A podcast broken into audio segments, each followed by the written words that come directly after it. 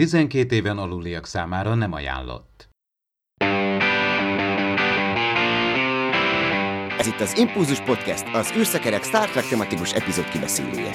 A fedélzeten Csaba, Attila és Dave.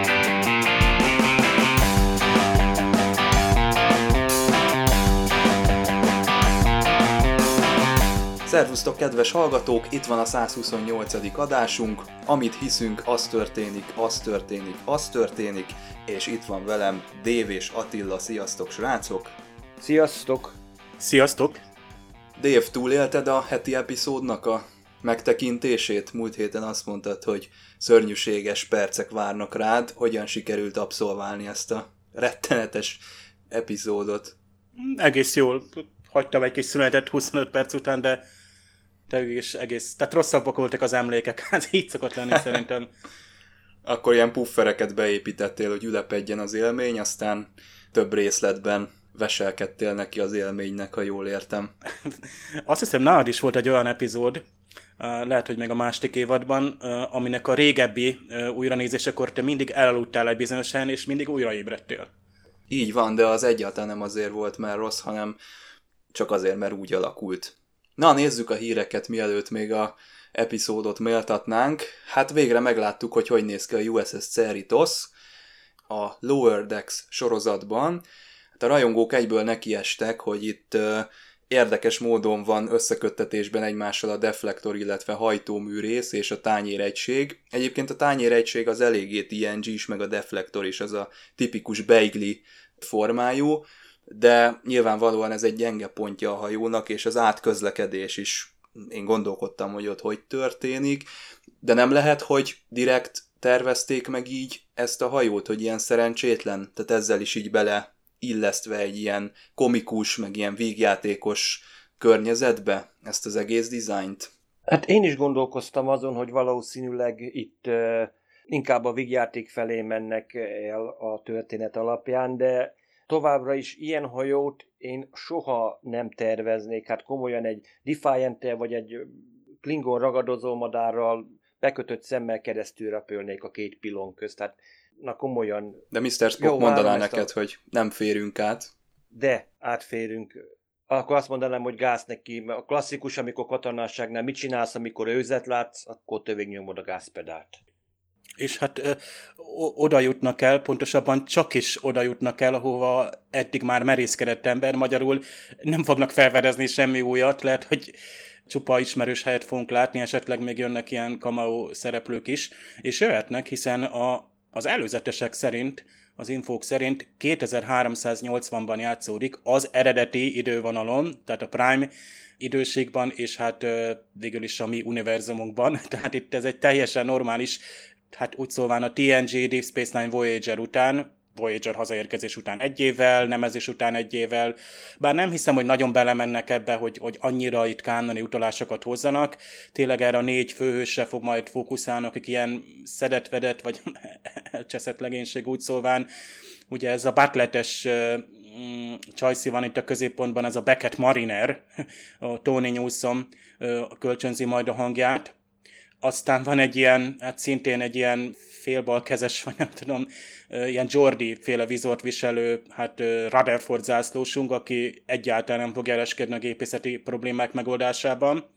Aztán van a egyszeri átlagos zászlós, az a Boimer zászlós, aki egy nagy stréber, és nem igazán tud, tud ugye a nagykönyvön kívül is boldogulni, meg egy ilyen zöld színű, zöldbőrű tendi zászlós, aki majd a gyengélkedőn fog szolgálni. Egyébként a bőre is zöld, nem csak az egyenruhája. És hát a hídon lévők azok meg mellékkarakterek lesznek, egy női kapitányunk van, Carol Freeman, van egy szakállas parancsnokunk, egy ilyen Riker-szerű figura, akit egyébként Jerry O'Connell fog megszólaltatni, őt nagyon várjuk. Őt nem csak a Slidersből is szeretjük, hanem mostanában magyarul is látható volt a Carter című sorozat, ahol ő egy színész, aki elkezd nyomozni. Mi már csinál egy állástalan színész aztán lesz meg ilyen sex nagy ilyen izmos pofa, meg egy doktor Tana, aki egy ilyen macskaszerű ö, hölgy, hát kizinti, vagy nem is tudom, Csaba, te voltál már kizinti, szerinted ez a ö, dokinő, ő milyen fajba fog tartozni, hogy egy teljesen új fajt vezetnek be? Hát valami olyasmi, igen, de ez kicsit másnak tűnik, bár itt a rajz stílusok eltérhetnek egymástól, úgyhogy akár még egy kizinti is lehet belőle. De van egy Káti nevű faj, ami, amiben talán Mressz is beletartozik, tehát legalább két macskaszerű faj van a Star Trek univerzumban. Tele van macskákkal a galaxis. Igen, mindenütt Aminek örülünk. Dév, egyébként ezek az infók még a tavalyi Comic Conról jöttek, ugye? Ebből te írtál egy cikket. Igen, de lecsekkoltam, tehát az IMDb szerint is, tehát a, a legénység kiosztás teljesen ugyanaz. Tíz epizód az első évad, másik évadot is megrendelték már, és hát várjuk, és augusztus 6 már olyan közel van, annyira tetszik nekem ez, hogy hip-hop bejelentették, egy hónap múlva jövünk, és most nekem van egy ilyen Hát összeesküvés elméletem, lehet, hogy itt nem is a, a Lower Decks-re kellett itt várni, hanem a Discovery harmadik évadára, mert lehet, hogy azt csinálják, hogy a Lower Decks 10 hétig tart, utána azonnal elkezdődik esetleg. Semmi nem erősíti ezt meg, de hát ha így lesz, hogy utána azonnal jön a Discovery, és végül is csak arra kellett várnunk, különben a Lower Decks már jöhetett volna bármikor, lehet, hogy állítok már évelején is így nagyjából kész volt. Hát örülünk neki, megint új Star Trek tartalom, hetente jön, nem zudítják ránk első héten egy epizód, és aztán szép sorban jön, de hogy hova jön, azt még nem tudjuk. Valószínűleg mindenkinek a merevlemezére megjelenik egyszer csak így, egyszer csak reggel valahonnan. Mert hogy ez CBS All Access exkluzív egyelőre, és nem tudjuk, hogy Európában ki fogja forgalmazni, de reméljük, hogy azért valaki fogja, és mi is meg tudjuk tekinteni legális eszközökkel.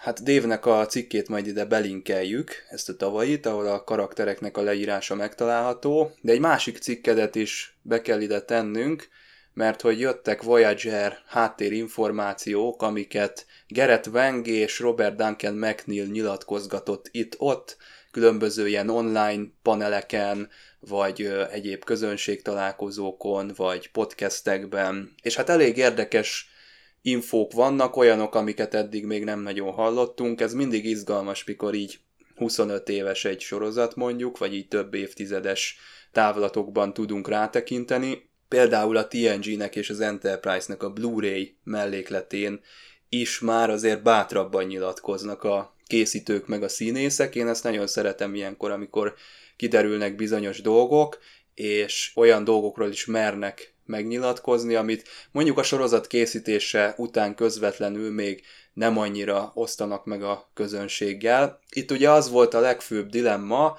hogy Tom és Harry menthetetlenül mellékszereplők maradtak a, a Voyager-ben. Én egyébként valahogy ezt sosem bántam meg, tehát ö, jó volt az egyensúly szerintem úgy, ahogy a Harry és a Tom működött a Voyager-ben. Ti nektek van valami hiányérzetetek a két karakterrel kapcsolatban? Rengetegszer, rengetegszer újra néztem a Voyager-t, és egyáltalán nem éreztem ezt, tehát pont ez a családias hangulat tök jól jelölt, hogy, hogy vannak persze nagyon főszereplők, akikre jobban koncentrálunk, de én a, nem, nem vettem észre, hogy a többiek ellenének hanyagolva. Tehát se a Nélixen, egyébként ő is fölmerült a cikk későbbi részében, mert elég sokat beszélget itt a, a Gerett Wang és a Robert Duncan McNeil, tehát sokkal hosszabb ez az interjú ővelük, és ismeritek azt, amikor leül egy baráti társaság, és valaki elkezd keseregni, mondjuk a múlton, és a, a másik is rázendít, és így sorba jönnek, bár szerintem a Gerett Wengbe több keserűség van, úgy alapvetően, és így hirtelen így eszükbe, meg eszébe jutnak olyan dolgok, amiket ő akkor is sérelmesnek érzett, és próbált, vagy nem próbált elmondani, vagy feldolgozni. Egyébként ő egy elég szókimondó, meg őszinte ember, tehát nem teljesen olyan a, a, a karaktere, mint mondjuk a Kim Zászlósnak, és pláne pont ezt sérelmezte, hogy így Kim is, meg a Peris is úgy érezte, hogy a középmezőnyben maradtak meg, mert kilenc fő karakter volt, egyébként tényleg Seven of Nine-nal, vagy akár a Kessel együtt kilencen voltak a főszereplők, míg a TNG-ben ez hat vagy hét fő volt, kvázi az eredeti sorozatban is volt ennyi főszereplőnk szinte, de hogy ott a triumvirátus annyira markánsan elő van, hogy, hogy ott nem is lehet több főszereplőről beszélni, tehát szinte csak bábszerepben vannak néha a többiek, de a TNG-től fölfelé elég jól fejtik ki a karaktereket, és a Deep Space Nine-ban meg nagyon jól. Tehát az máig is minden uh, sci meg TV drámasorozat rajongó elmondja, hogy ott, ott karakterkifejtésben paromiók, a mellékkaraktereket, gondoltok egy garakot, hogy felhoztak, tehát hogy építették tovább most egy besírt, meg bárkit, akire rá tudok mutatni, és szerintem a Voyager-be ezt azért tudták továbbvinni. Nyilván ez a Janeway 7 centrikus, meg a doktor, Picaro tök jó színész, és látták, hogy jól működik, és több szerepet adtak rá. Meg hát a Picardo azért ki is járta magának ezeket a szerepeket, tehát ő Aha, rendesen... Tehát jó, olyan is, persze. producerekhez odament, és akkor kipuhatolózta, hogy, hogy mit lehet még kihozni belőle, és amit a, egyébként a Geretven korábban is mondta, hogy ő nem, nem az a típusú ilyen, ilyen lobbizós, meg ilyen nagyon, nagyon a producereket ilyen, ilyen egyfolytában keresztűzben tartó fajta, tehát talán ez is azért különbséget jelenthet a, az egyéni megközelítések között. Úgy vettem észre, hogy benne sokkal több a keserűség, tehát itt például azt is földézték, hogy a Rick Berman mennyire ilyen rideg volt a forgatásokkor, össze-vissza, mintha csak kétszer ment volna le a, a, a, a setbe, tehát igazából nem nagyon, sőt akkor is a helyén állt, például ezt, tehát egy ilyen momentumra emlékszik, hogy valami parti volt, vagy vacsora ott pont a, a díszletek között, aztán ott valami tűz volt, meg. Tehát olyan dolgokat idéz fel, ami, ami ő számára akkor abban a pillanatban egy sérelem volt, lehet, hogy nem dolgozta fel, és később, tehát meg már képtelenség. Tehát azt mm, elhiszem, mert a Robert Beltran is, őnek is voltak ilyen interjúi azzal kapcsolatban, hogy a Janeway meg a Seven mennyire erő volt, volt tolva a végén, és, és egyébként pont a Garrett Wang is említi, hogy a Csekot is ugye behoztak, mint alibiből, hogy jó amerikai őslakos, egy sosem létező törzs része, de sosem mentek rá ugye a rasszizmus kérdésére, mint a Cisco-nál, ahol ugye kifejezetten egy, egy színesbőrű kapitány és apa és ember van ott, és ez ki van fejtve. Úgy szóval ez a PC dolog, ez már a Voyager-ben is bizonyos szempontból így, így alibiből volt, de ismerjük ezt. Néha így működik Hollywood, vagy így, így kell működnie. Aztán itt a szereplők kiírásáról volt szó, hogy a Jennifer Lyon elmenetéről senki se tudott, vagy a Nélix utolsó részéről is, és ez is ilyen. Azért ez megmaradt szerintem egy stábban, és itt a Wang, például, Gerett Wang például azt mondta, hogy az írószobában, vagy a, úgymond a, a stábban sem volt olyan jó hangulat. Oké, okay, a színészek azok jól el voltak, de talán ez nem volt az a TNG féle családias, amiről szerintem Attila szerintem többször is mondtad, hogy mennyire jól működött, és azt lehet is látni most utólag is hogy az a stáb, vagy a, a színészek azok pláne összetartanak. Hát mentségére legyen mondva Voyagernek, hogy az a kevesebb epizód, ami jutott mondjuk Gerett Wangnek, illetve a Robert Duncan McNeilnek, azok azért elég jók. Nekem hirtelen a századik epizód jut eszembe a Timeless, az egy kimondottan Harry Kim epizód, és nagyon jó, illetve így gyorsan a, a 30 nap című rész is nagyon beugrik, ami meg a Tom ahogy eltölti az időt a, a zárkába, és felidézi, hogy miért került oda, hogy miért fokozták le zászlóssá, és ugye a, itt egy kicsit betekintést nyerünk az ő és a, az édesapja Peris admirális viszonyába, ez is tök jó, úgyhogy nagyon erős részeket kaptak végül, és amikor előtérbe kerültek. Egy kampány indult Wimmer Gergő megsegítésére, aminek a középpontjában Hol Nándor áll, egy ilyen kis kulisszatitkot szerintem elárulhatok, hogy Nandi ezt nagyon régóta szervezi, tehát valamikor ez már tavaly ősszel vagy télen felmerült ez az egész dolog, és azóta szervezgeti és keresi arra a lehetőséget, hogy megfelelően ki tudja puhatolni a körülményeket, és mindennek neki tudjon kezdeni, és ez így szép lassan most összeállt, és egy kampány formájában megvalósult, ennek indítottunk is egy Facebook oldalt, segítsük Gergőt, ezt megtaláljátok itt a leírásban. Azon a napon, amikor megjelenik ez a podcast, egy rövid kis ízelítőt, egy tízert láthattok egy videó formájában ehhez a kampányhoz. Ez lesz tehát vasárnap, hétfőn pedig egy kiadósabb videós tartalom jön majd, és megismerhetitek, hogy mivel tudjátok előrelendíteni Gergő életét, ez most egy hatalmas lehetőség lesz a számára, hiszen több szempontból is megváltozhat az ő eddigi élete.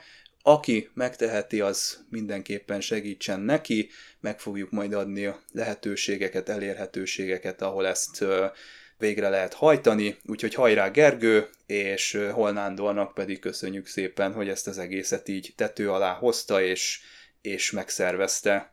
Ja, és nézzétek meg, ahogy Nandi és híres ember Neil beszélget, ott már egy kicsit érintették ezt a kampányt is, ez a videó már visszanézhető, nálunk az űrszekereken is meg volt osztva, de természetesen itt a podcastnek a leírásában is be lesz majd téve, úgyhogy újra lehet nézni a több mint 60 perces beszélgetést. És úgy hallottam, hogy te most beleálltál egy ilyen ö, ö, jótékonysági dologba, vagy hát hogy, hogy fogalmazzam. Tehát, hogy, hogy segítesz. Erről mesélnél egy kicsit? Én most úgy csinálok, mint a semmit nem tudnék erről a témáról, és akkor, akkor kérlek, mesélj erről egy kicsit. Nagyon-nagyon szívesen mesélek róla. Valóban, valóban ez egy ö, ö, olyan, ahogy mondod, beleálltam, beleálltam. Nekem két évvel ezelőtt bemutattak egy fiatal ember. Hát most lesz 8-án 40 éves, tehát annyira nem is fiatal embert aki, aki, egy, aki 5 éves korában egy influenza fertőzésű szövődményeként súlyosan mozgássérült lett, súly, gyakorlatilag nem tud beszélni, úgy kommunikál, hogy egy tableten nagy nehezen nyomkodja le a betűket, tehát tőmondatokban, és hát gyakorlatilag folyamatos ellátás és segítségre szorul. És mi ezzel a, a sráccal, mondjuk ki a nevét, Wimmer Gergő, Gergővel tartjuk ezóta két év óta a kapcsolatot, hol sűrűbben, hol kevésbé sűrűen, és nekem most úgy hozta az életem, hogy van nekem egy barátom, akinek a fia benne van, egy terápiás intézetet hoztak létre, és ő ott az egyik intézményvezető, és olyan lehetőségeket kezdtünk el meglátni az utóbbi hónapokban, hogy, hogy a Gergő állapotán esetleg nagyságrendekkel lehet javítani és akkor, akkor így összeállt, mert én, én már mutattam be neki masszört, a, aki, aki eljár hozzá heti rendszerességgel masszírozni, de itt azért neurológusokról van szó, képzett gyógytornászokról van szó, tehát abszolút a, a, a teteje a rehabilitációnak, amit ők tudnak nyújtani, és úgy állt össze a kép, hogy, hogy hogy ez az intézet elvállalta az ő kezelését nem ingyen, nem ingyen, de úgy, hogy ők megelőlegezik a kezelést. Na, és akkor igazából akkor ők megelőlegezik, és akkor erre kezdtek el gyűjteni, hogy... Akkor mi most elkezdtünk, egy, egy, egy, nagyjából egy héttel ezelőtt indult el ennek a, a projektnek a, a illetve ez a projekt, és akkor igen, ők megelőlegezik, és erre még most elkezdünk ezerre gyűjteni, hogy a Gergőt először is egy ilyen kéthetes terápiára úgymond befizessük, illetve utólag kifizessük ezt a terápiát, illetve hát utána is egy csomó minden kell a Gergőnek. Tehát miután az édesanyja ér és édesanyja tartja el őt, a, a testvérével, aki ugyancsak hát sérült a maga módján, tehát két sérült gyereket tart el egy olyan asszony, akinek három sztrókja volt az utóbbi 11 évben, így aztán megpróbálunk egy kicsit melléjük állni, hogy, hogy valahogy, tehát ja. tudom én, van nekik egy rossz autójuk, ami hengerfejes, hogy keressünk egy autószerelőt, aki mm. megcsinálta, hogy vegyünk a Gergőnek egy olyan ágyat, aki, aki a napjának a túlnyomó részét ágyban tölti, ami, ami legalább nem, nem okoz neki plusz betegséget, plusz problémákat. Tehát most, most elindult egy ilyen komoly projekt a Gergő ügyében. Az Impulzus Podcast pillanatokon belül folytatódik. De előbb csatold be az öveket és lépj be hozzánk a Parallaxisba. A két hetente új podcasttel jelentkező szórakoztató ismeretterjesztő kibeszélőben a legfrissebb tudományos és fantasztikus események mellett a science fiction filmek, sorozatok és könyvek hátterét vizsgálják, emellett pedig a filmvásznon és a képernyőkön megjelenő technológiák tudományos megalapozottságát feszegetik a Tudományos Újságíró Klubja és a Tudományos Ismeretterjesztő Társulat által 2019-ben a Juhari Zsuzsanna díj külön díjával jutalmazott blog podcastjének műsorvezetői. A Tilos Rádióban hallható szokolébresztő testvérműsorának epizódjaiért kattints a tudományosfantasztikum.hu tudományosfantasztikum.hu oldalra.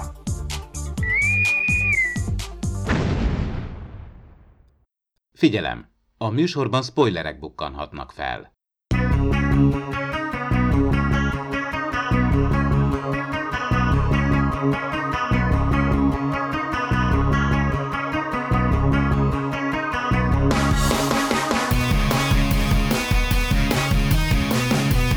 Fred Freiberger valamiért Melvin Bellight kérte föl ennek az epizódnak a vendég szerepére, aki nem színész, hanem egy hát jól ismert ügyész, talán itthon nem, de azért odakint eléggé jól beazonosítható, hogy ki ő. Hát több sztárnak a képviseletében is megjelentő pályafutása során, például ugye Gábor Zsazsa, Tony Curtis, Muhammad Ali, vagy Chuck Berrynek a a képviseletében is láthattuk őt, illetve talán köze is volt a, a Zodiákus gyilkoshoz és a, ahhoz az ügyhöz. Ő egy másfajta sztár, érdekes volt látni, hogy ilyen is megtörténik a Star Trekben, és akár jól is elsülhetett volna szerintem, de valamiért nem sikerült ez. Fred Freiberger egyébként azt remélte ettől az akciótól, hogy ez drasztikusan meg fogja növelni majd a harmadik évadnak a nézettségét, hát ez sajnos nem jött össze.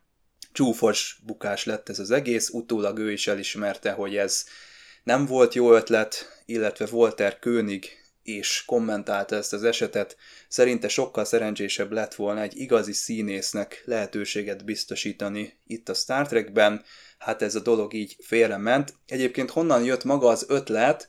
Hát az egyik gyermekszereplő, aki feltűnik ebben az epizódban, az a Melvin Bellájnak a fia, így gyorsan Freiberger összekötötte a fejében, hogy ha már itt van ez a gyerek, akkor hát megkérdezi magát Melvin Bellight is, hogy elvállalná-e ezt a szerepet, és hát ő hezitálás nélkül igent mondott erre az egészre. Ugye az ehhez kapcsolódó anekdota, hogy Gene Roddenberry megnézte a tesztvetítésen ezt az epizódot, és nem győzött szörnyűködni, hogy egy drága ügyész úr mennyire hiány van a színészi tehetségnek, ezért hát elrendelte a producerek számára, hogy amennyire lehet változtassák el az ő hangját, és tegyék láthatatlanná, tehát pont, hogy annyira legyen transzparens, hogy a nézők még lássák, de azt valamennyire azért ne lehessen kiszúrni, hogy ő mennyire rosszul játsza ezt a szerepet. Hát Dave már itt megelőlegezted az előző adásunkban, hogy ez minden idők egyik legszörnyűbb epizódja, a review-k és erről tanúskodnak, rendre kiköt a legrosszabb epizódok toplistáján, elég előkelő helyezésekkel, tehát a Spock agyával nagyon erősen versenyben van, de vajon miért lehet ez? Ez a gyermekszereplők miatt van, tehát egyszerűen az embereknek a jelentős része mondjuk lehet, hogy nem szeret ilyen akaratos, hisztiző gyerekeket látni, vagy hogyha ettől eltekintünk, ez akkor is egy szörnyű epizód, vagy ezt a kettőt nem lehet egymástól elválasztani. Szerintetek mi az, ami a rajongók szemében ezt ennyire elviselhetetlenné és ennyire szörnyűvé teszi.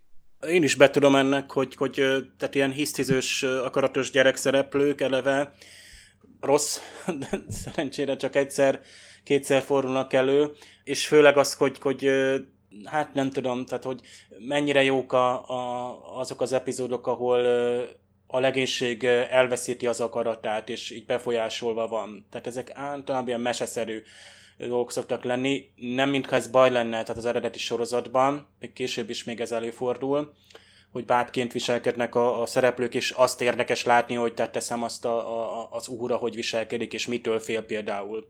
Voyagerben is van egy ilyen epizód, amikor ugye a, a félmeket mutatják be, ez a bohócos. De hogy került oda az a tükör? a, a hídra, én mindig ezen gondolkodom.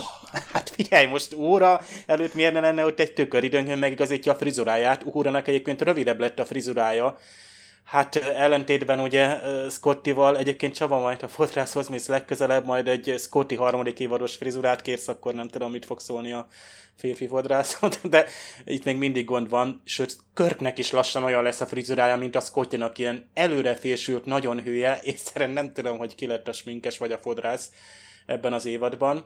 Viszont összegezve nem voltak annyira rosszak a gyerekszereplők, így utólag megnéz az epizódot, mint, mint ahogy vártam, vagy ahogy emlékeztem ugyanis ezt a tehetetlenség vagy kiszolgáltatottság, tehát hogy, vagy hogy a gyerek egy kicsit ö, gonosz, vagy gonoszkodik, ilyet tudnak a gyerekek, bármilyen jó, is, jó a neveltetésük. Ez egy horror klisé egyébként. Tehát ez Pontosan, a... így van, ez a gonosz, gonosz kislány, gonosz kisfiú, amit akit ilyen legyek urából, nem tudom, honnan ismerünk, és simán ki, ö, tehát ö, hagyjál maga, magára a gyerekeket például valahol egy bizonyos szituációban, azonnal kijönnek ezek a dolgok. Tehát legyen az óvodás, vagy pedig ö, kamasz itt meg ilyen különböző életkorból valók, mert ugye a kutatószülőknek a gyerekei voltak, és baromi erős az a rész, ahol Körk megmutatja a videón, felidézi ugye azokat a boldog pillanatokat, és aztán, hogy mi, mi történt a, a, a szülőkkel. És az, azért ott elég, elég jól játszanak, tehát ott a, a kislány is, ahogy sír, nem volt azért annyira rossz, tehát így utólag a gyerekszínészeknek a teljesítménye, mert inkább attól féltem,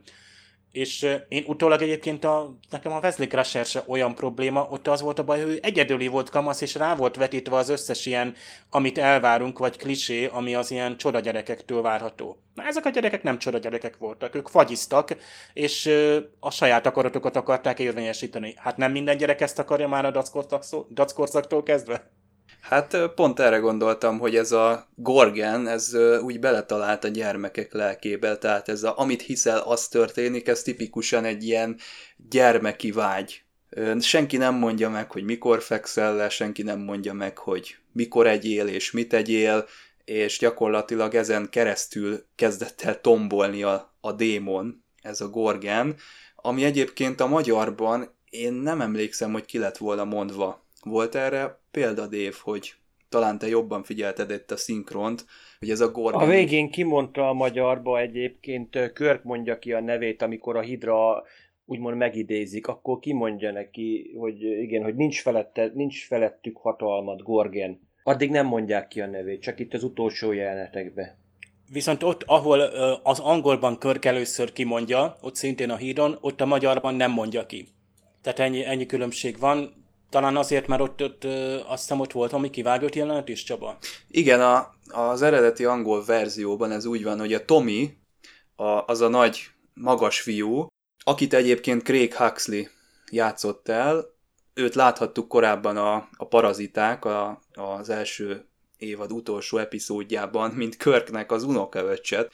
Ő volt Peter Kirk, tehát itt most megint bekasztingolták. Na de itt az eredeti verzióban ő tájékoztatta volna Körköt, vagy ő mondta volna Körknek, hogy ezt, ezt a lényt ezt egy Gorgennek hívják. Most nem tudom, hogy ez a fajnak a neve, vagy így ez egy tulajdonnév, mindegy, így hívják, viszont ezt a jelenetet kivágták az epizódból, így az eredetiben is kérdéses, hogy amikor Körk kimondja azt, hogy Gorgen, akkor honnan tudja, mert a néző számára ez nem derül ki, de már a forgatókönyv is rosszul volt megírva, mert ö, már azelőtt is kimondta Körk, mielőtt még tájékoztatta volna a Tomi, úgyhogy itt minden szempontból zavar van. Ha jól emlékszem a magyar verzióban, amikor a Körk kabinjában van az a megbeszélés, akkor következetesen gonoszt mondanak.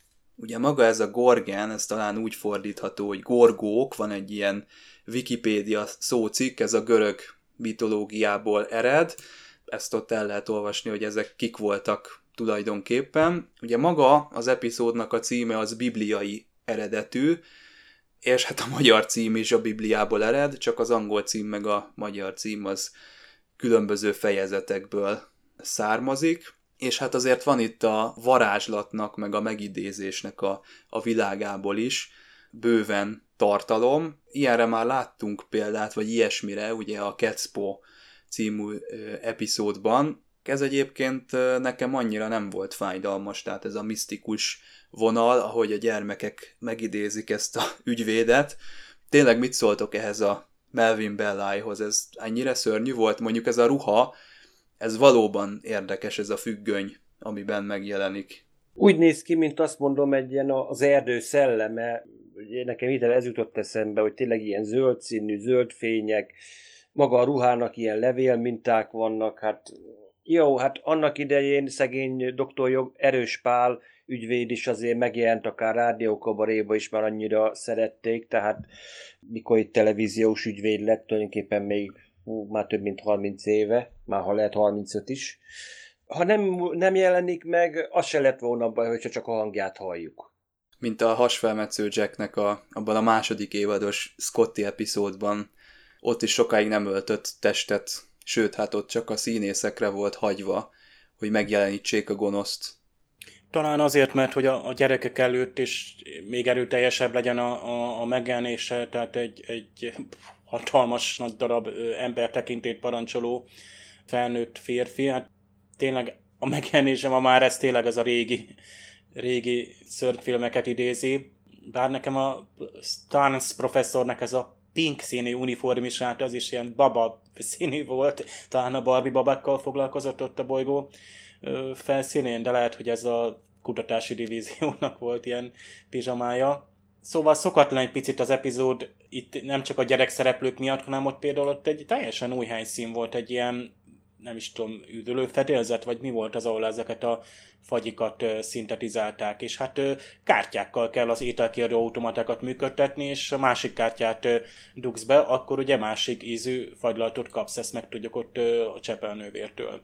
Szokatlan, főleg, hogy hallottuk, itt beszélgettünk róla, hogy a harmadik évadnak vissza faragták a költségvetését, és hát pláne érezik, hogy kőkeményen stúdióban vagyunk, tehát megint itt ugyanazok a típusú sziklák vannak kint és bent is, ezek a nagyon hát csillogó, ilyen krepszerű, nekem mindig az Unreal engine-nek, tehát a videójáték motornak a, a, a, régi változtában voltak ezek a tipikusan ilyen szikla textúrák, és láttuk, hogy ott nagyon spóroltak. Talán itt is erről volt hogy ezek megvoltak már korábbról. Nem baj az, amit kellett ott a, a barlangban, azt a Körk hozzátette, tehát a, a, a Körknek a, a, a félelme, bár a végén annyira rossz volt Shatnernak a játéka, nem tudom miért. Tehát amikor ugye ő, ő félt, és azt ott túljátszotta, vagy ott túl kellett játszani, vagy akkor meg is játszotta magát. Én egy pillanatnyilag azt hittem, hogy ott a körkapitány is megjátsza magát, de ha Shatner ezt így játszott el, hogy fél, az barlangban még rendben volt, de amikor a hídon, igen, a kritikák egyébként sokszor ezt a gyenge színészi játékot róják föl, ugye Shatner van itt a középpontban, valóban ez, ez nem sült el jól, és nagyon sok ilyet látni még a, a harmadik évadban. Az amúgy is egy szürreális jelenet, itt már említettük a, az Uhurának a, a tükrös produkcióját, de mi van ezzel a visszafelé beszélő körkel? Ez kicsit a Twin Peaks-nek a fekete barlang effektusa. Lehet, hogy David Lynch innen inspirálódott a Twin Peaks előtt. Meg az, hogy tényleg itt mindenki más nem veszi észre Spock ö, körkön kívül, hogy na most össze-vissza halandzsázik, ugye senkinek nem tűnik fel. Ez a csillagfottánál így nincsen ilyen kurzus, hogyha na most, hogyha a főnök elkezd mondjuk gyanúsan hablatyolni, hogy nem normális nyelven szólal meg, akkor akkor lehet tudni, hogy valaki befolyásolva van, vagy a szerény személyünk, vagy pedig maga a kapitány. Tehát eleve ilyenkor már gyanakodni kellene. De jól mondod, de szerintem nem tűnt fel. Hát emlékeztek ott ugye a szuló is, végig azt hiszi, hogy még a körpályán vannak a, a bolygó körül, ugye a Markus, ja nem, nem, nem a Markus körül, mert ugye oda mentek. A Triakos. Triakos. A németben pont ez az epizód címe is, hogy Curse of Markus 12, tehát iránya Markus 12. Tehát akkor mindenki személyre szabott látomást kapott itt, és azért nem vette észre a, például a fordítva beszélő körköt sem ott a hídon senki, mert a szulú ilyen érdekes ilyen kardokból, törökből álló alagutat vizionált maga elé, az, azon mindig elgondolkodom, hogy ez mi. Félelmetes. Tehát ezek tényleg rémképek voltak. Hát például ott a, a, az idős önmagát látó óra is a legnagyobb félelmével szembesül. Nem tudom, egyébként szólónak, hogy nyilván neki tudjuk ezt a vívó meg karmánéje van, de hát Szóval nem is tudom, de... És érdekes, hogy előbb-utóbb mindenki meggyőzésre került, tehát például Körknél a hajó uralma fölött, tehát ott egyáltalán, hogy övé az irányítás, elveszi az uralmat, már nem az övé az Enterprise, ez, ez, ez tök jól ö, beleillik, de érdekes ott a Spock is, meg elkezdjen közönösen viselkedni, hogy ott nincs itt semmi probléma a hídon, nincs itt kérem, semmi látnivaló, menjenek tovább. Tehát ez, ez, ez érdekes, tehát Scottinak is ez a eleinte ott elkezd összeveszni a, a, a gépésszel, tehát teljességgel elveszti a, az önuralmát, aztán amikor már lemennek hozzá, akkor meg már ő is befolyásolt állapotban van, és ezt végig a kis srác csinálja. Azért ezek komoly, hát elmetrükkök, vagy nem is tudom, tehát ezek komoly ö, játszmák, de mondhatjuk, hogy, hogy a gyerekek igen, tudnak úgy szóval gonoszak lenni. Tehát ha azt vesszük, tehát most gondoljunk vissza ilyen óvodáskori vagy kisiskoláskori sérelmünkre, hogy, hogy bántottak minket, vagy mi bántottunk így másokat szóval, vagy akár tetlegesen, tehát igazából ez, ez nincs annyira elrugaszkodva, ez, hogy ez rá van írva a gyerekekre, tehát ezek a mondókák, ez tényleg jó, ez egyrészt infantilisnak tűnik, bár a másik szempontból meg pont ezért félelmetes, és tudjuk, hogy az összes horrorfilm, tehát a, a kör, a fekete víz, vagy mit tenni, mi volt még a csomó ilyen horrorfilmben, ahol, ahol gyerekek vannak ugye szerepben, vagy főszerepben akár, ott ugye pont ezzel játszik, hogy a nézőnek az idegeivel, hogy ugye egy olyan dolgot viszel rá a gyerek szereplőre, amit ugye nem várna el, vagy egy felnőtt számára az ö, félelmetes, hiszen az alapszituáció az, hogy tudok bánni a gyerekkel, bár szerintem nem, nem feltétlenül se a tanár, se a szülő nem tud sokszor a gyerek fölött uralkodni, de ugye a Gorgon, vagy Gorgó, vagy hogy miféle lény ez, ő igen. Egyáltalán ő mit akart? Mi volt ő neki a célja? Miért akart ő pusztítani milliókat? Világuralmi ambíciói Ja, voltak. szimpla ambíció. Spockot mondja, hogy a legendák szerint ez a faj, ez háborúzott mindenkivel, meg összeveszített mindenkit, és a végén azok a fajok, amelyeket kiraboltak, leigáztak, összefogtak ellenük, és gyakorlatilag kiirtottak mindenkit, csak a legenda szerint Grogen valahogy, Orgen valahogy el, abba a barlangba elmenekült. Tehát valószínű, hogy nem testi mi voltába élt túl, hanem ilyen szellemi síkon, és mondjuk elméletileg, hogy a gyerekeknek ez a bi- valószínűleg gyerekeknek ez a bioenergiája segítette őt, hogy egyáltalán fennmaradjon, hogy így energiát szível másokból, és valószínűleg gyerekekből a legkönnyebb, és azokat legkönnyebb neki valamiért manipulálni, mert hogy a végén mondja Körk is, hogy hát tulajdonképpen belő nélküle a gyerekek nélkül Grogan semmit nem tud csinálni, hogy gyakorlatilag a gyerekeken keresztül tud csak manipulálni, hogy az ő e- kvázi ő energiáit használja fel ahhoz, hogy másokat befolyásoljon, hogy valahogy a, azt mondanám, hogy valamilyen képességet fel tud így szabadítani a gyerekekbe, amit láthatunk, hogy itt ilyen kézmozdulat, és akkor a felnőttek azt csinálnak, amit ők akarnak. Tehát biztos, hogy itt akkor itt ő volt mondjuk a legsunyibb az egész fajtába, hogy nem elég, hogy el tudott rejtőzni, de még azért ugyanúgy megvolt benne is a hatalomvágy. Lehet, hogy ha csinálnának egy képregényt, lehet, hogy ő lenne tulajdonképpen a, annak a fajnak a lábszőlője a ottani vezéreknek. És most ilyen bosszú vágyból most akkor nem megmutatom, hogy én túléltem, és én akkor leigázok mindenkit, egész bolygókat. Hát akkor lehet, hogy ez a civilizáció is már olyan volt a galaxisban, mint a rossz gyerekek a homokozóban, hogy így összeugrasztják a, a többi fajt, meg a többi egyént. Hát lehet, hogy egy ilyen metaforát is bele lehetne látni ebbe az egészbe, hogyha nagyon akarnánk. De az előbb említettem ezt a visszafelé beszélő körköt, itt belinkelünk egy hangfájt, visszafelé van lejátszva az epizód, és Körk így egy teljesen értelmes szöveget mond, tehát amit ott a, az előtte álló vörösingesnek közlésként átad, az egy egész bekezdésnyi értelmes szöveg, viszont Dave, te képes voltál arra, hogy ezt a magyarban is megnézd és megcsináld, és kísérletezzél vele, hogy mi van akkor, hogyha Sörös Sándornak a szósalátáját visszafelé lejátszod. Hát én úgy vettem észre, hogy ebből nem nagyon jött ki semmi magyar szöveg. gibberish, ezt szokta mondani az angol, amikor ilyen érthetetlen, teljesen zagyva beszéd, vagy egy ilyen üres locsogásnak tűnő szó zagyvalék hangzik el, és hát én reménykedtem, hogy a, a, a magyarban is így oldották meg nagyon ügyesen, mert ha meghallgattam mondjuk akár a hangmérnök vagy a szinkronrendező előtte, talán rájött, vagy esetleg ott volt valami utasítás netán ott a scriptben, nem biztos, de esetleg ilyen elő szokott fordulni, hogy tudja a szinkronrendező, hogy hogy állítottak elő eredetiben egy bizonyos hangeffektust. És itt, itt egyszerű, mert az angolt visszafelé játszva kijön egy értelmesebb, és a magyar is úgy hangzik, tehát Sörös Sándor eredeti magyar szinkronja végignézve, előre felé lejátszva, mint ha ott, ott lenne benne valami értelmes szó, bár a szólószót kihang, kihalljuk, és akkor, tehát néha úgy érzed, hogy ez zagyvasság, máskor úgy érzed, hogy ez eleve valami visszafelé mondva. Éppen ezért én fogtam magam, és visszafelé lejátszottam, de hogy ez ne legyen egyszerű,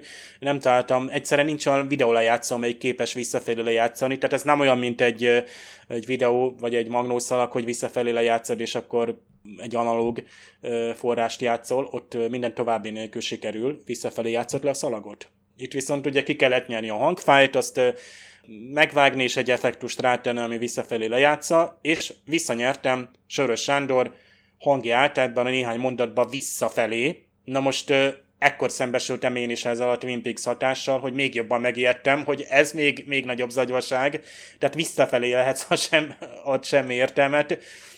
Ennyi ennyi körkapitány zagyvaságának a titka, a magyarban se előre, se hátra nincs értelme.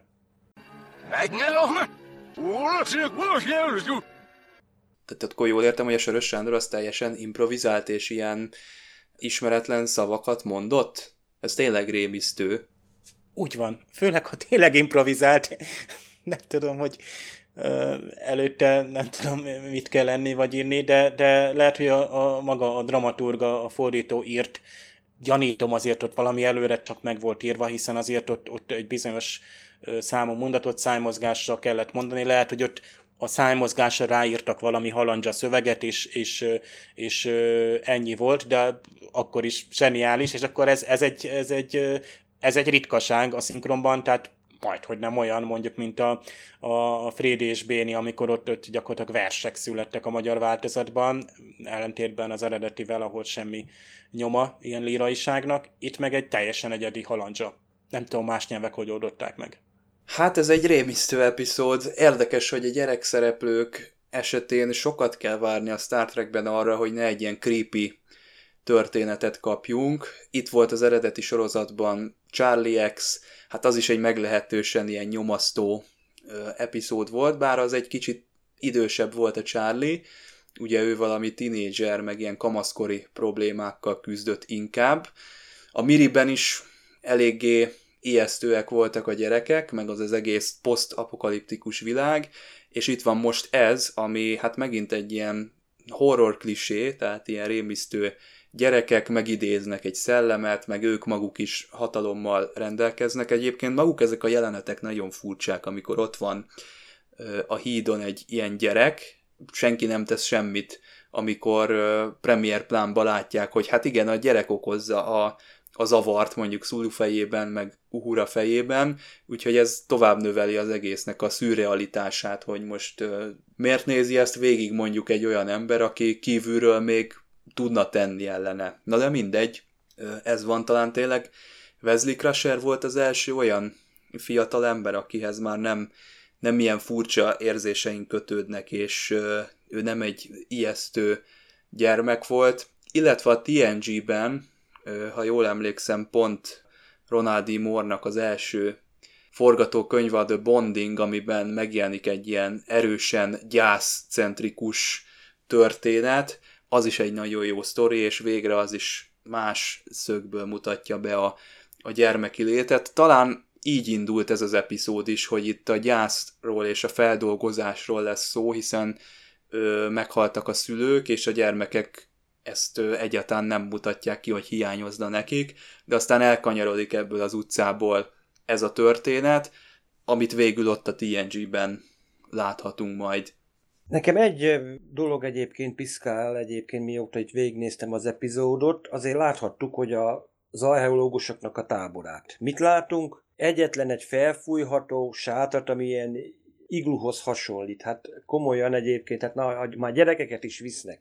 Akkor egy kicsit nagyobb komfortra gondoltam volna, hát hiszen látunk ilyen különböző természetfilmeket is, akár Antarktisztról vagy bármi, hogy ilyen konténer városokat fel tudnak építeni, azt mondom, néhány napon belül. Amiről nem beszélünk, most először láttuk tulajdonképpen a föderációnak az ászlaját, a sírra, amikor szépen körkot rátűzi, és gyerekek még ki is borítják ráadásul. Mondjuk rég, később kék színben látjuk, de most először látjuk ilyen piros alapon fehér betűk, meg csillagok. Tehát a föderáció szovjet eredetű ebből következően. A, igazat adok Attila ezekben, de ezt már megszoktuk, tehát én például nem rovom fel hibának az eredeti sorozatban, de még a TNG-ben sem, hogy bizonyos helyszínek szimbolikusan vannak ábrázolva. Most éppen, tehát lehet, hogy valahol van fölépítve egy konténer ö, falu, ahova visszamennek ezek. Csak most kijöttek ide, a, és így zajlik a kutatás éppen. Tehát mögé képzeljük, és szerintem a rajongóként pont, tehát van már annyi fantáziánk, hogy a Star Trek-en belül el tudjuk képzelni, hogy igen, ott vannak mögötte a, a teherűrkompok és teherűrhajók, és, és hogy működik egy ilyen felderítő küldetés. Szegényesen van ábrázolva, karaktereket látunk. Nekem kifejezetten itt, tetszik amúgy ez a minimalizmus, tehát ilyen kis diorámákat látunk. Ilyen. Színpad. Igen. színpad. Tehát egy, mint, akár egy forgószínpadon le lehetne, tehát itt ilyen egykamerás, vagy hogy szokták nevezni, amikor a, például a Big Bang Theory forgatják, azt hiszem az pont a több kamerás vígjáték, amikor ott ülnek a nézők, van egy nagy stúdió, és gyakorlatilag a, a díszletek ott vannak élőben fölépítve, és ott játszák el, a, a tehát mindenki, a Jim Parsons-tól kezdve mindenki ott van élőben, és, és, és ott forgatnak, és ott röhögnek élőben. Tehát én a szátreket tökre el tudom így képzelni, és volt néhány évvel ezelőtt például egy projekt, hogy valaki Legóból, vagy valami, nem is tudom, kartonból fölépítette a, ezt a stage-et, ugye ezt a 33-as, vagy hanyas Paramount stage-et, ott a Dezilo meg Paramount stúdiókban, hogy hogy nézett ki az eredeti sorozat forgatási helyszíne tényleg, hogy a, a híd mögötti díszletek mögött mi volt, melyik helyiség, vagy melyik folyosó ö, fölépítve. Ám de ugye észrevettük, hogy itt volt egy teljesen új, vagy nem tudom, hogy teljesen új -e, ez a bizonyos hát étkező helyiség. Arborétum? Ilyen- Ahol a gyerekek volt kapják ez? a fagyit? Hát Hát az az arborétum, igen.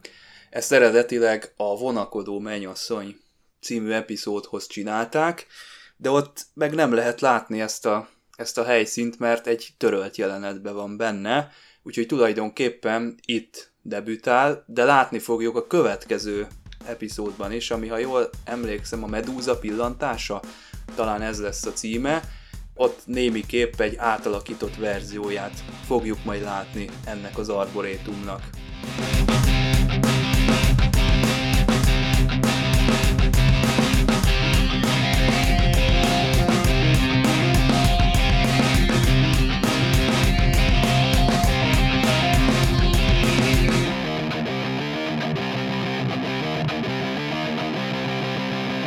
Gyerekeknek a dala, amit énekelnek, hát magyarban az Ég a gyertya ég, az angolban pedig a Ring Around the Rosie gyerekdalt éneklik, és hát itt van Dr. Spock már az elején gyermekpszichológusként lép föl, elnézést Mr. Spock, de hát Dr. Spock gyermekpszichológus is volt.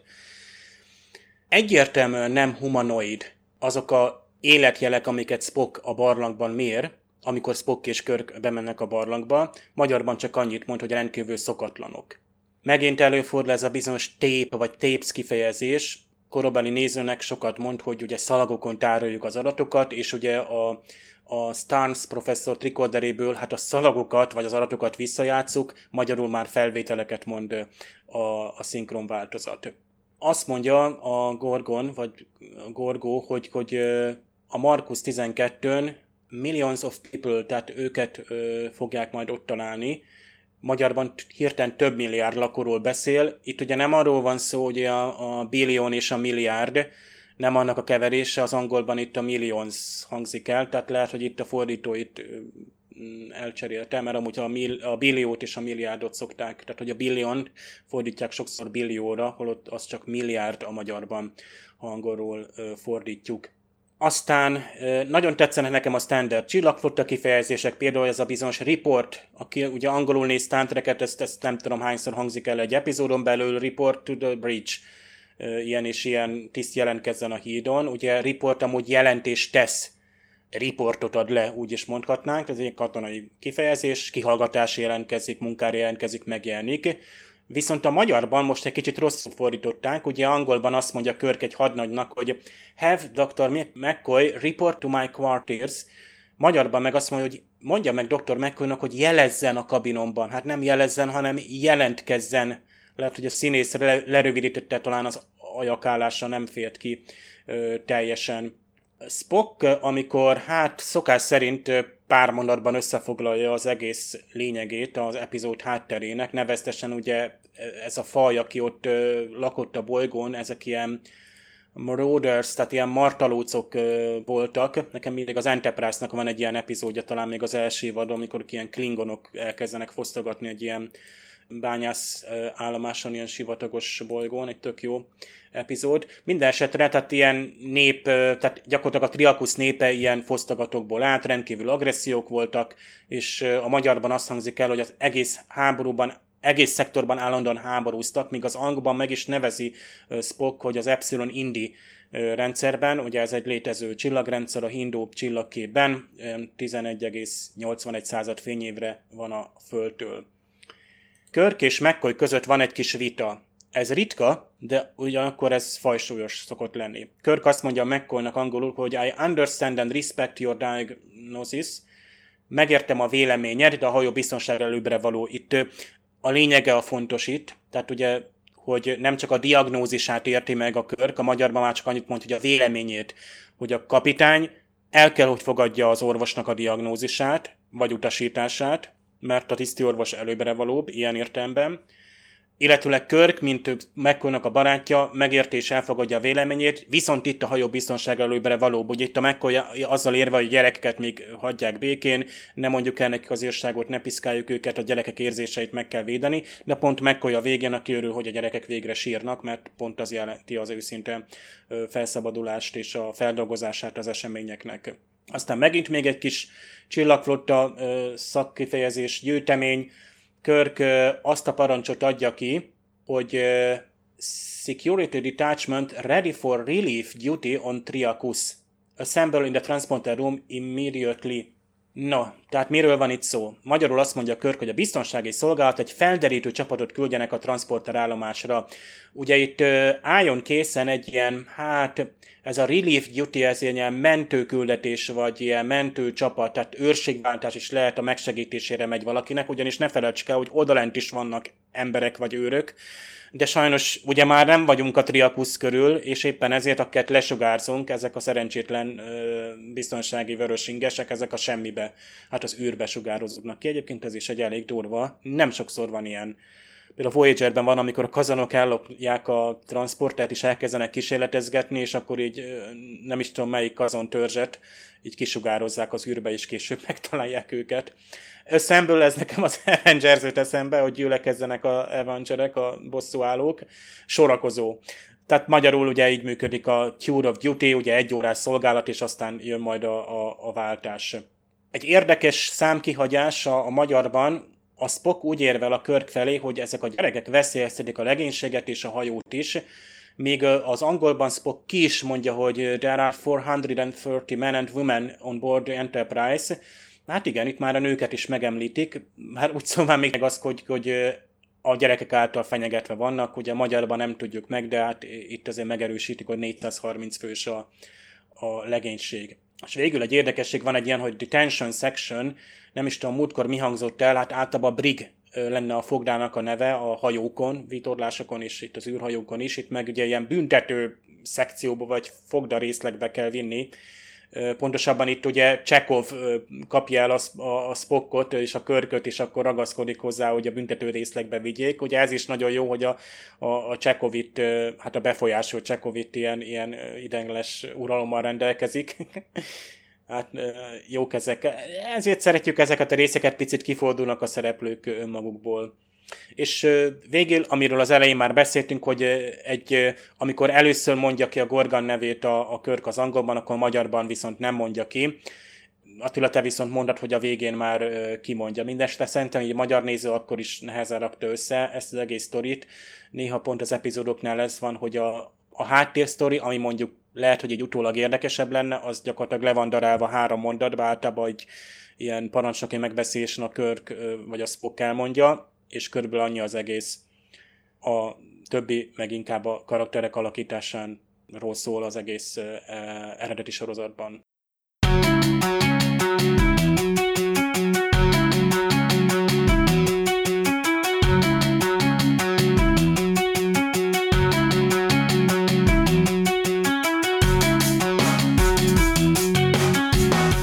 Nehéz helyzetben vannak a családok a Star Trekben, hiszen hogyha egy csillaghajót egy háborús övezetbe vezényelnek, akkor mennek velük a gyerekek is.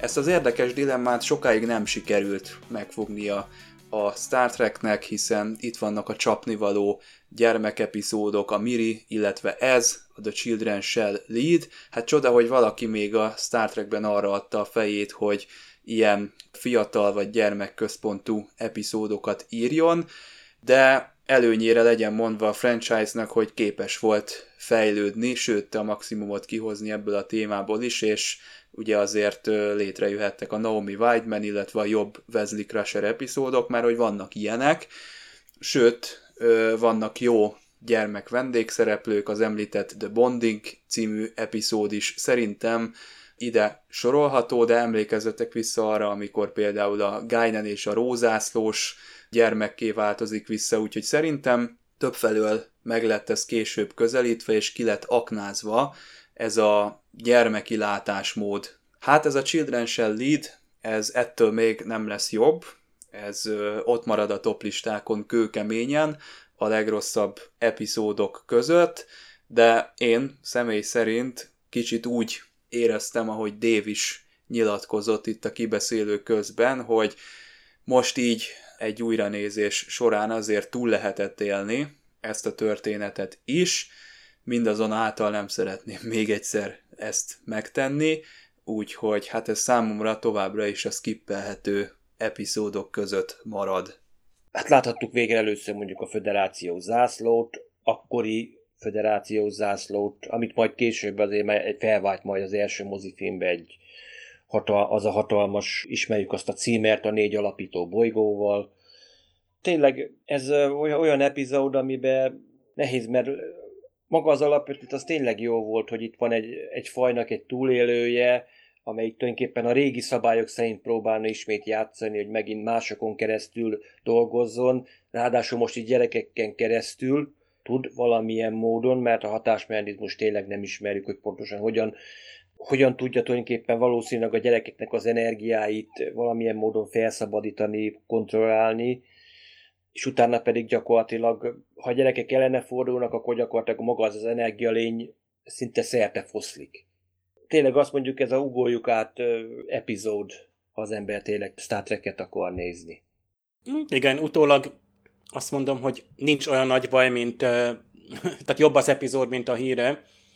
Tehát benne van a, a, a, az eredeti sorozatnak a könyvtárában. Talán ez a, az epizód a, a a karakterek szempontjából volt jó. Mindig szeretjük azokat a, a részeket, ahol a jól ismert, már jól ismert főszereplők megváltoznak, a viselkedésük teljesen más, elveszítik az akaratukat.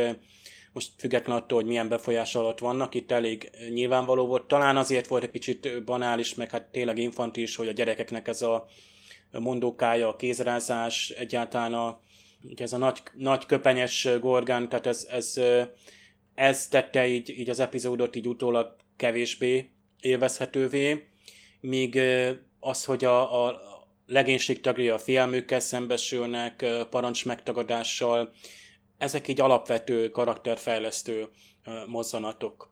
Aztán a, a Stars tetszett így utólag visszanézték ő neki például a, a, a naplóját, hogy ész, észrevette, hogy valami befolyásolja őt, és ugye Körk is ezt vette észre, a, a barlangban, tehát izgalmas mindig az a nyomozás, azt nagyon szeretem, hogy rájövünk valamire, itt például a Stance egyszer csak észrevett, hogy őt valaki, vagy valami, hát úgy szóván irányítja, vagy vezérli. Az elméje külső befolyás alatt áll, és hát ha az elmál befolyás alatt, akkor pedig milyen megoldás lehet? Hát ugye Spock például adhat gyógyírt. Itt a, a, a végén például ezt tetszett ott, hogy a, tehát a, a körköt próbálja turboliftben hát visszahozni. Ugye amikor a körk hirtelen így gyáva lesz. A vége viszont megint ez a, hát nevetünk a hídon, Körk lazán aláírja a napi jelentést, aztán minden rendben van. Érdekes McCoy, akinek szerintem végig ott jobban kellett volna asszisztálnia ebben az egész dologban, olyan, mint az epizód közben el lett volna tűnve.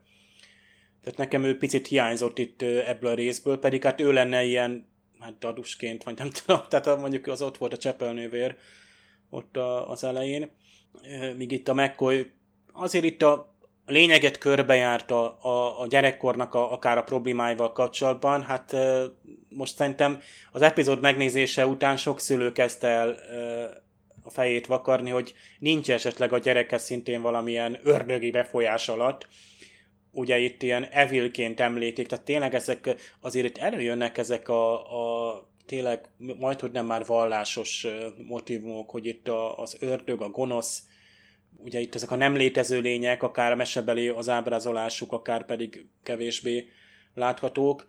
Tehát ezek, ezek ilyen, ilyen ősi filmek, amik nagyon jól megférnek horrorfilmekbe, de nagyon jó sci is benne vannak. Tehát a test nélkül lények nagyon sokszor izgalmasabbak, mint a, a hagyományos ellenségek, de sokszor ki is tudnak merülni. Tehát lásd például ez, ez a megjelenésű lény, hát ez túl feltűnő, tehát ennek tényleg így, így le kell hát sáncolni magát, úgy szóval elrejtőzni a gyermeki átatlanság mögött, és itt a gyerekeket itt ilyen kataliszt vagy katalizátornak mondja, tehát gyakorlatilag kell egy aféle tehát ilyen közvetítő, vagy, vagy egy, egy reagens, vagy tehát mindenképpen tehát úgy szóván rájuk telepedve tudja kifejteni a, a hatását, vagy úgymond a gyenge akaratra tud hatni.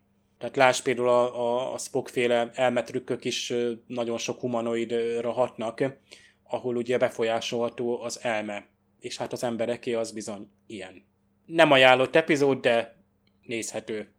Érdekes, hogyha ez az epizód napjainkban készült volna, akkor lenne egy furcsa aktualitása, ugyanis ezek a gyerekek, ezek megfelelnek korunk embereinek, ezek a tömegemberek, ezek az 1.0-ás kommentelők, akik még csak nem is a saját gondolatukkal, de kikészítenek mondjuk egy másik embert.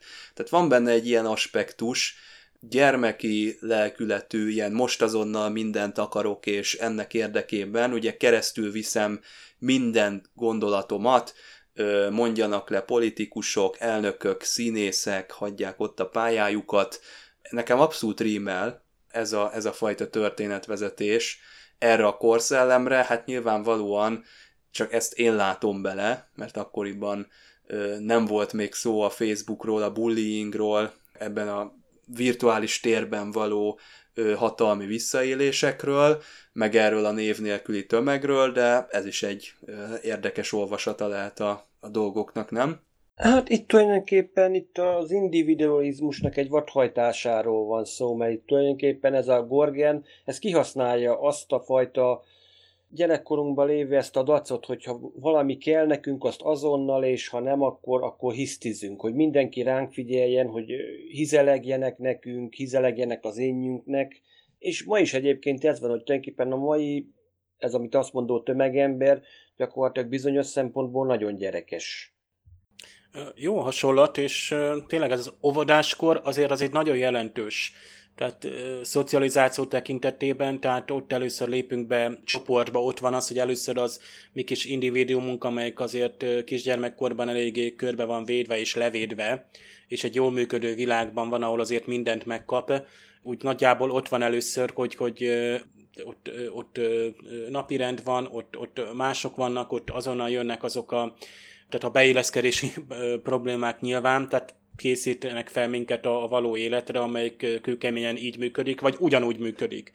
Tehát gyakorlatilag egy óvodának az udvara, és egy, egy nem tudom, egy, egy városnak a társadalma nem sokban különbözik ilyen szempontból, hogy, hogy meglökjük egymást, mert kell a szabadtér a, a, a villamoson, könyökölni akarok, ülni akarok, kényelmet akarok, de ott a, ott a másik is, tehát a, a szociális érzékenységünk folyamatosan fejlődik, és az antiszociális viselkedés is közösségben valósul meg, pontosabban másokkal együttműködve. Tehát ha valaki mondjuk egy közösség nem támogatja azt, mondjuk azt a egyedet individuumot, aki, aki ö, így viselkedik, akkor az így kiközösítődik. Míg ha többen vannak, ugye mondjuk akár itt a gonoszságban és jellemzően gyerekkorban egy valaki elkezd csúfolni valakit, odáll egy másik, akkor már nyilván működik, és ez a csoportlélektanban nagyszerűen ö, működik, de ugyanakkor pont a másik oldal, tehát a, a, az együttérzés is pont így épülhet fel, vagy így tanulhatjuk meg. Tehát nem lenne elvetemült ötlet sci meg Star Trekben gyereket szerepeltetni, mert mindig egyfajta tükör, hogy még mindig sok esetben ilyenek vagyunk.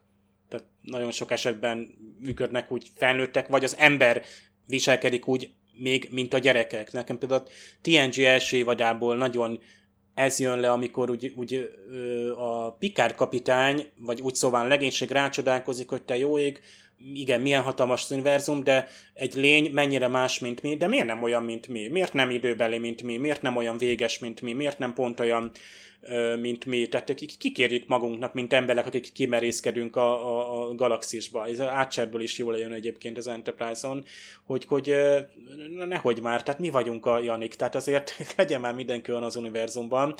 Mm, tehát gyerekesek vagyunk, és a, mindent akarunk, és azonnal akarunk, és úgy, ahogy mi elképzeljük.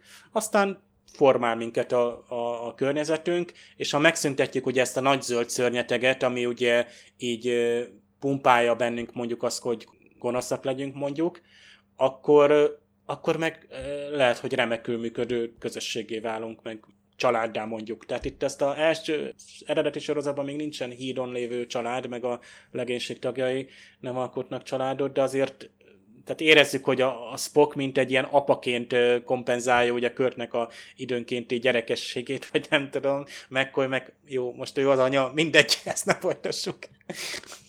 mégiscsak sikerült valami fajta üzenetet belelátnunk ebbe a történetbe, ami szerintem elég nagy teljesítmény.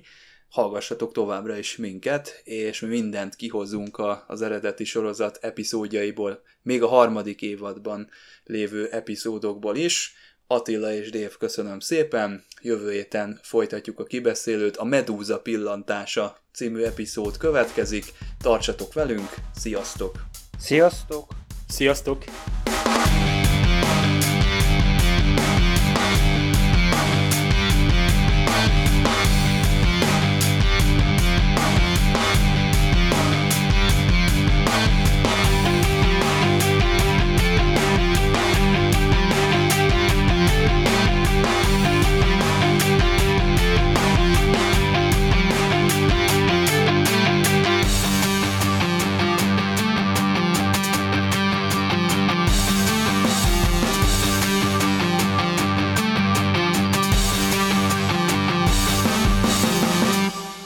Jön Dr. Jones, de nem Indiana Jones, hanem Dr. Marion Jones, Marion Ravenwood. Méghozzá Diana Muldorian, tehát Igen, Juha. kellemes igen, epizódnak következni, ígérkezik. úgyhogy Dr. Pulaski, vagy Dade nagymama, tehát bármi Fiatal lehetséges. nagymama lesz még Attila, garantálom neked. Igen. Élesítsd a HDTV-det.